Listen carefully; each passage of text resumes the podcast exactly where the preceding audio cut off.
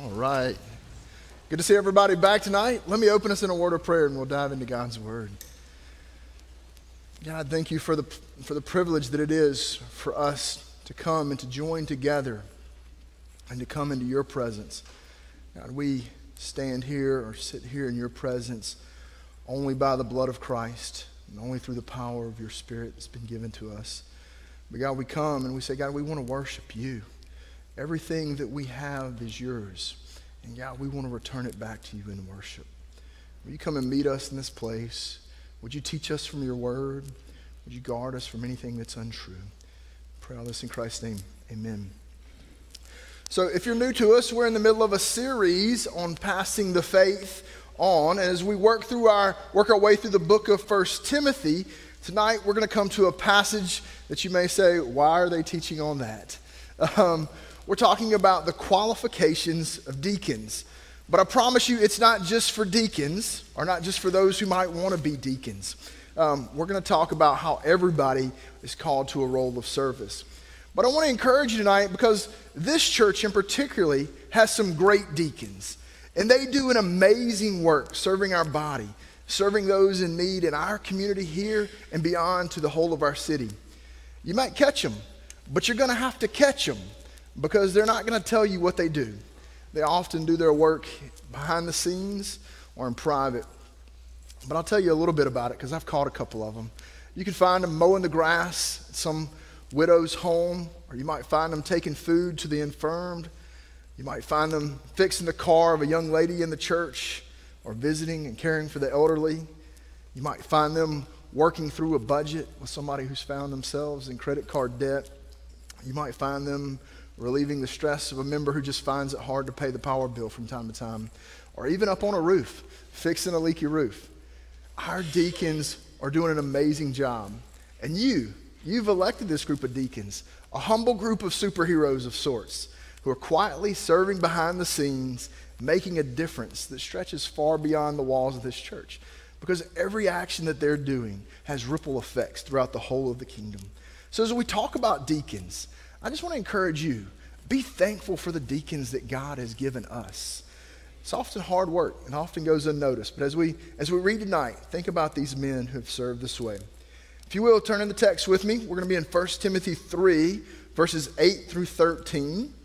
It's on page 1178 in the Pew, in the Pew Bible before you. 1 Timothy 3, verse 8. Deacons likewise must be dignified, not double tongued not addicted to much wine, not greedy for dishonest gain. They must hold the mystery of the faith with a clear conscience. And let them also be tested first, and then let them serve as deacons if they prove themselves blameless. Their wives, likewise, must be dignified, not slanderers, but sober minded, faithful in all things. Let deacons each be the husband of one wife, managing their children and their own households well. For those who serve well as deacons gain a good standing for themselves and also great confidence in the faith that is in Christ Jesus. Verse 14, I just want to read it along with it. I hope to come to you soon, but I'm writing these things to you so that if I delay, you may know how one ought to behave in the household of God. This is the word of God. Thanks be to you, O God. I want to start with that last statement. It's not a part of our text for tonight. We'll talk about it next week. But it's the reason why we've studied the last three weeks. You might say, why did we look at the role of women in the church? Or why did we look at the role of elder in the church? Or why did Paul find it necessary to write about the role of deacon in the church? He tells us right here in verse 14. He says, I might delay coming to you, but I want you to know how to organize yourself. And I want you to know how to behave in the household of God. So as we think about these three topics of uh, women in the church and elders and now deacons tonight, um, we're studying it because God wants us to know how we're supposed to be organized. So, deacons. Uh, what is a deacon? Deacons come from the, the Greek word, I don't know if that's me or not, I hope it's not, um, from, the, from the Greek word diakonos. And it just means it's the ministry of serving, it's just a giving. Uh, the first place we can find this in the New Testament is actually in Acts 6, where the, the deacons or these six men are set aside for the act of serving tables. Um, and while elders are to serve the church in teaching the word, deacons are to serve the church by taking care of the material needs in a spiritual way. The book of church order says it this way. You know it's good if you get a sermon that quotes the book of church order. Probably not. Um, but the book of church order says it this. It says, the office, office of deacon is not one of rule, but rather of service, both to the physical and spiritual needs of the people.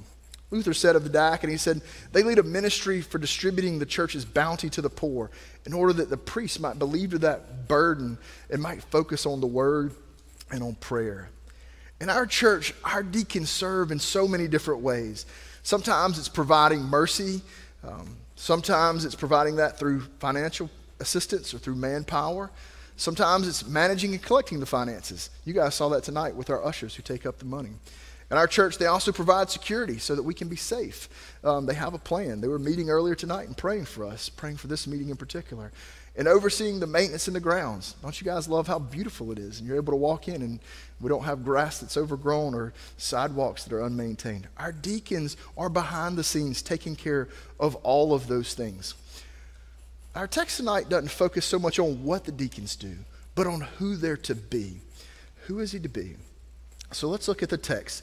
It starts with this term deacon, likewise. This term likewise helps us to distinguish that the, the qualifications of deacon are not much different than that of elder. They're both to be spiritual men, but the term likewise also helps us to realize the, the difference. They're not the same, they're different in that and different in their role and how they serve. So deacons are not talking about junior elders, but they're a group of men who are set aside for a specific purpose to serve the church, to serve the house of God. Now, these men are to be dignified. What does that mean? It means there to be men who are worthy of respect. Similarly to the elder who's above reproach, deacons must have lives that are worth emulating. They're to be respected both inside the church and outside the church. They're to be res- respected and dignified in their speech. That's why he says they're not to be double tongued. This is the idea of, of a deacon saying one thing and then meaning another, or saying one thing to one person and then saying another thing to another.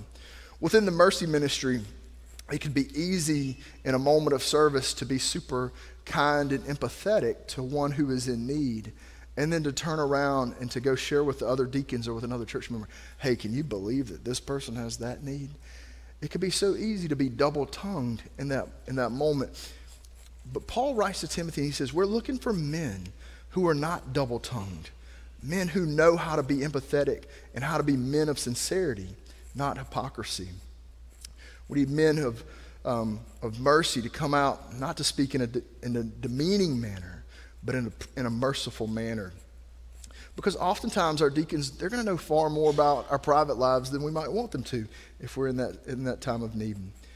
So Paul instructs the men not to be double tongued. Secondly, he says, they have to be dignified in their drink, not addicted to much wine. The idea here is that we can't be controlled by wine. Now, all believers should be gripped by the gospel and not gripped by alcohol or addiction. And if this is a problem, we're to seek out grace from brothers in the body. This part of being dignified is more imperative for those who serve as officers in our church because the officers in our church not only represent us as the body, uh, they represent Christ Himself. And so it's more um, imperative for our officers to protect the purity of the church and the honor of Christ's name. The third thing that he says of us, um, of deacons, he says, not greedy for dishonest gain. Greed must be condemned within the church, but especially amongst the deacons who are tasked to be generous in spirit. They should be constant in their contentment with what God has provided and to focus on the needs of others.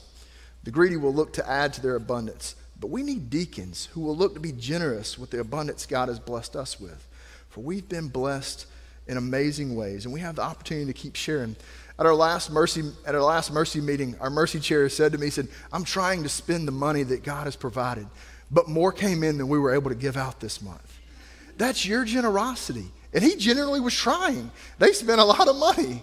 But you guys continue to outgive what, what, what they give. Deacons are to be men of financial integrity, using the resources afforded by God to his church to generally, to generously meet the need of others. These men who we're electing as deacons must be men of high integrity when it comes to finances. They must be men of generosity, and they must encourage us to be generous as well not to be motivated by personal gain, but to be motivated by helping those who are in need in our church. So, simply put, if you've been asleep, deacons have to be dignified in speech, dignified in drink, dignified in finances, and then we can move on. Now, you women out there might be thinking, well, that's great for them, but what about us? Well, verse 11's got you in mind too. It says, likewise, the wives must be dignified. Now, I don't know if you deacons' wives knew that y'all got signed up for task too, um, but y'all have, y'all have rules too. I see you, Helen Morgan. Yes, this is for you. Um, likewise, their wives must be dignified, not slanderers, sober minded, faithful in all things. So, not only do the deacons have quali- qualifications, but if they're married, their wives have qualifications as well.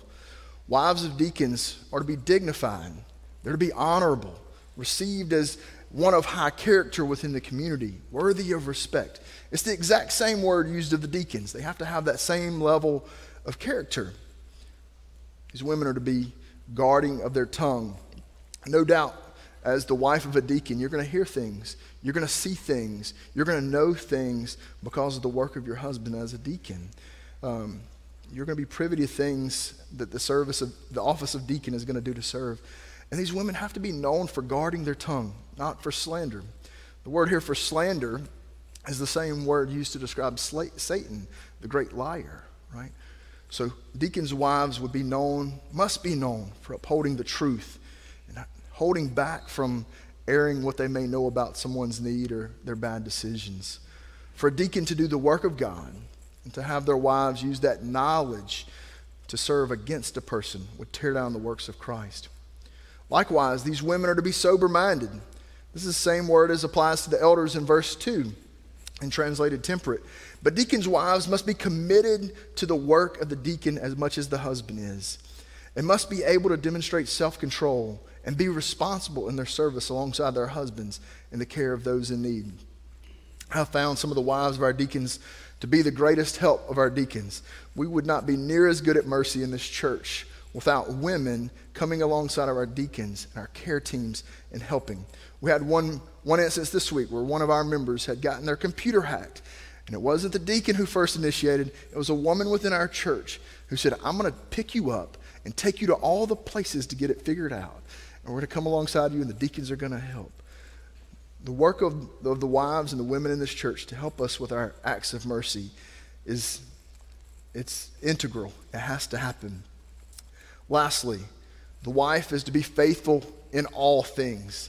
She's to be faithful first to Christ. She's to be faithful to her husband. She's to be faithful to her family, to her church, to her community, to the work that God has placed in front of her. You know, Paul could have easily just left this verse out, right? Um, some of us may think it would have been better that way. But his adding this verse reflects how he views women. He views them as an integral part of the church. You have a role to play. It's an active role, it's a role of carrying out the ministry of the church. As we consider ministry, as we consider how we're going to serve here and beyond in our city, um, women will have to play a role in this. So, just as Pastor Fender talked about last week with elders, and while not all might be called to elders, all are to aspire to that. Use that word aspire. Um, the same's true for deacons. All should pursue service in a godly way. So if you've been asleep, then take away this. Deacons are to be dignified in speech. We've got to be dignified in what we drink, dignified in our finances. And the wives have to be dignified too. Okay? So if your wives aren't dignified, get to working on them. If your husbands aren't dignified, wives get to working on them. Okay? But that's not all. Number two, he says this they're to be faithful. Our deacons must be men who hold to the mystery of the faith with a clear conscience. Paul's qualification of deacons assumes that deacons are not just busy in their acts of service, but they're, but they're also capable and equipped to be teachers, to be true believers and sharers of the gospel. The church at Ephesus, where Timothy is serving, would have certainly understood the terminology of mystery of the faith. Think about the epistle to the, to the Ephesians. Paul writes multiple times the mystery of the gospel, the mystery of Christ. They knew what this mystery was. Um, they understood that the mystery of the gospel was the revealed will of God, that man is sinful and that even one sin of man would separate man from a holy God for all eternity. And that that God, our God, is a holy and he has unfathomable greatness, and that nothing is blemished, nothing is diminished in his being from eternity past to eternity future. And the great mystery is that through Christ and in Christ, we can have a relationship with him restored. Only in Christ. Only through his birth, death, and resurrection do we have that. That's the mystery of the gospel that he's talking about. And he reminds us in Romans 10 9, he says, If you declare with your mouth that Jesus is Lord and believe in your heart that God raised him from the dead, you will be saved too. For it's with your heart that you believe and are justified, and with your mouth that you profess your faith and are saved. The language is clear here. The conscience is rooted in the Father making us in his image. He's made us to have a conscience as he has a conscience. The Son redeeming us as brothers to be back into that conscience. And the Spirit illuminating us, strengthening us in a believer's life, growing in our ability to play that out. This means that a deacon has got to have practical theology that lives out the gospel daily in their lives, not just a, a work of service, but this qualification presumes an active faith, meaning that they not only adhere to their beliefs themselves, but they practice them in their daily lives. These men are to be active in the ministry of evangelism and discipleship. To do this, these men have to understand true doctrine. They have to be rooted in the doctrine of the Christian faith. Now, this faithfulness is in, in stark contrast to what was going on in Ephesus. Because in Ephesus, they had false teachers who had distorted the truth, who had rejected the true gospel. Paul wants to make sure that those false teachers in Ephesus are not able to participate as an officer in the office of deacon and to protect the church from error. Deacons are not called to engage in works of service just for gain in this life, but for the eternal benefit of others primarily. Our hope is that all the practical work of service that our deacons do, that a proclamation of the gospel happens both in word and in deed. Recently, we were in a deacons meeting and we were discussing some mercy cases that had come up and how sometimes it seems like people are trying to trick us or trying to deceive us and are trying to gain money from the church to continue their bad habits. And I want to encourage you, our deacons are really good at figuring these situations out. But I urge the deacons that whether a person is needy or greedy, we might consider acknowledging our concern and helping them and share the gospel with them. And Joseph Morris reminded us if they're greedy or seedy, they might need the gospel. So they all need the gospel. I find that particularly to be true. I recently heard a, a, great story about Finn Hitchcock and that, that gives light to this. It says when, when Finn was in his early days ministering downtown, he, he had hired a guy who had experienced homeless, homelessness to come in to work with him. And he had given him a job, and, and Phil had, I mean, Finn, Finn had allowed him to lock up that day. But instead of locking up, that guy went and took all of Finn's tools and pawned them off, and then he locked up. Um, well, a couple of weeks later, Finn found this guy. He got his tools back from the pawn shop, and he hired him back. He said, Why don't you come back to work for me? And he continued to share the gospel with that guy. He continued to love that guy. We need deacons with a heart like this that use the treasures of the world and the resources entrusted to us to invest in eternal gospel investments, even with the greedy, even with the seedy. Okay? As our deacons engage in works of mercy, they'll often have the, go- have the opportunity to share the gospel in, in hard times. They'll often be able to give gospel centered advice, comfort, concern, and counsel. These opportunities are like planting gospel seeds in fertile soil. The deacon must have a clear understanding of the gospel and a practical theology that allows him to sow that seed in that moment. We see this in the, in the scriptures. And one of the first men who's des- described by this word diakonai, or servant, Stephen, he becomes the first martyr at the hands of our author of this text, at the hands of Paul, right? Why is Stephen martyred?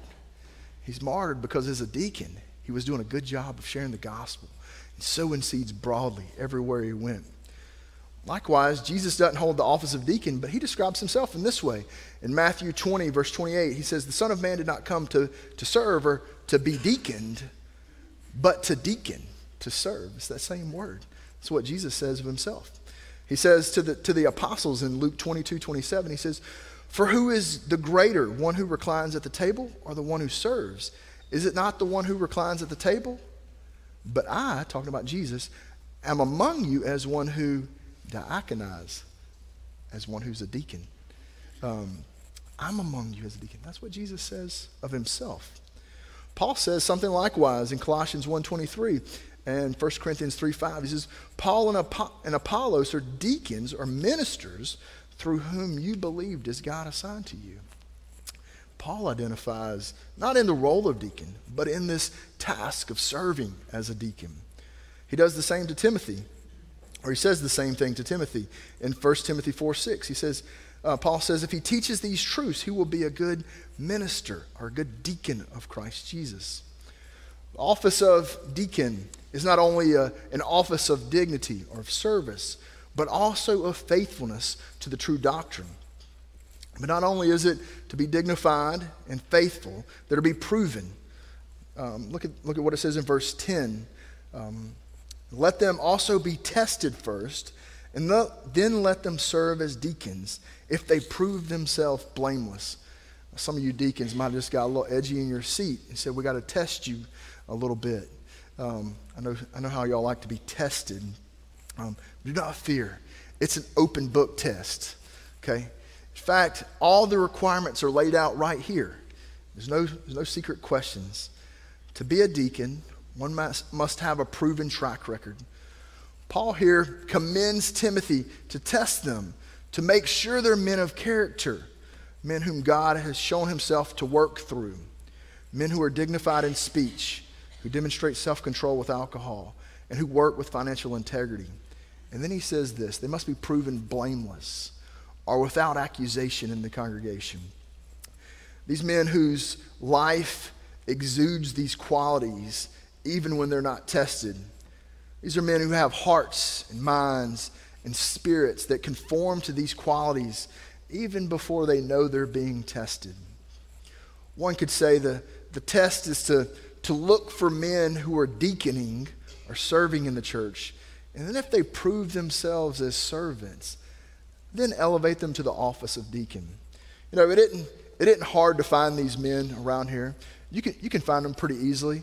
If we have an event, look for who's setting up the chairs, or look for who's checking the trash cans to see if they're full, or look and see who's picking up the trash that some kid dropped outside, or look who shows up just a little bit early just to see who they can help in the door. Look for the men who are serving in the nursery, or serving as a helping hands buddy or who are calling the sick, making sure that we have meals for the sick, making sure that our orphans and widows are doing okay, checking in on those who are suffering with depression or mental illness. They show up whenever and wherever the need arises, and very rarely do they expect any kind of acknowledgement. Paul here is urging the church not to be hasty in ordaining men to this office of deacons, for it's a high calling to be a part of. But he's saying, the ones who are proven, the ones who are above reproach, let them serve. Let those men do what God's called them to do. What will this provenness look like? Verse 12, he says this They'll be the husband of one wife. Now, this statement doesn't mean that if you're not married, you can't serve as a deacon. Um, but if they are married, they're to exercise sexual purity by being a one woman man. If they're single, they're still expected to be men of high sexual character. Stated positively, the deacon must be active in leading his wife, not absent in leading his wife. He must love her, he must serve her, he must meet her needs and care for her.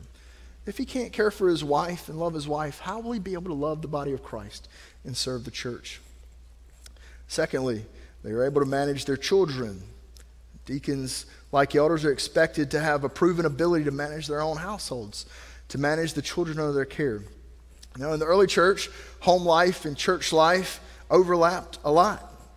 They integrated. In our lives today, it might be easier for um, some man to be a church officer, to live one life on Sunday, and to have a different home life on Monday through Saturday.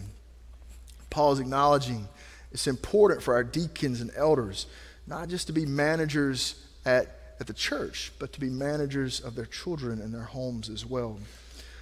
Thirdly, he says you got to be able to manage your own household well. Deacons must have an exemplary record in managing their households stewarding the finances, maintaining the order, creating a place where the Spirit of God can move to and through your family.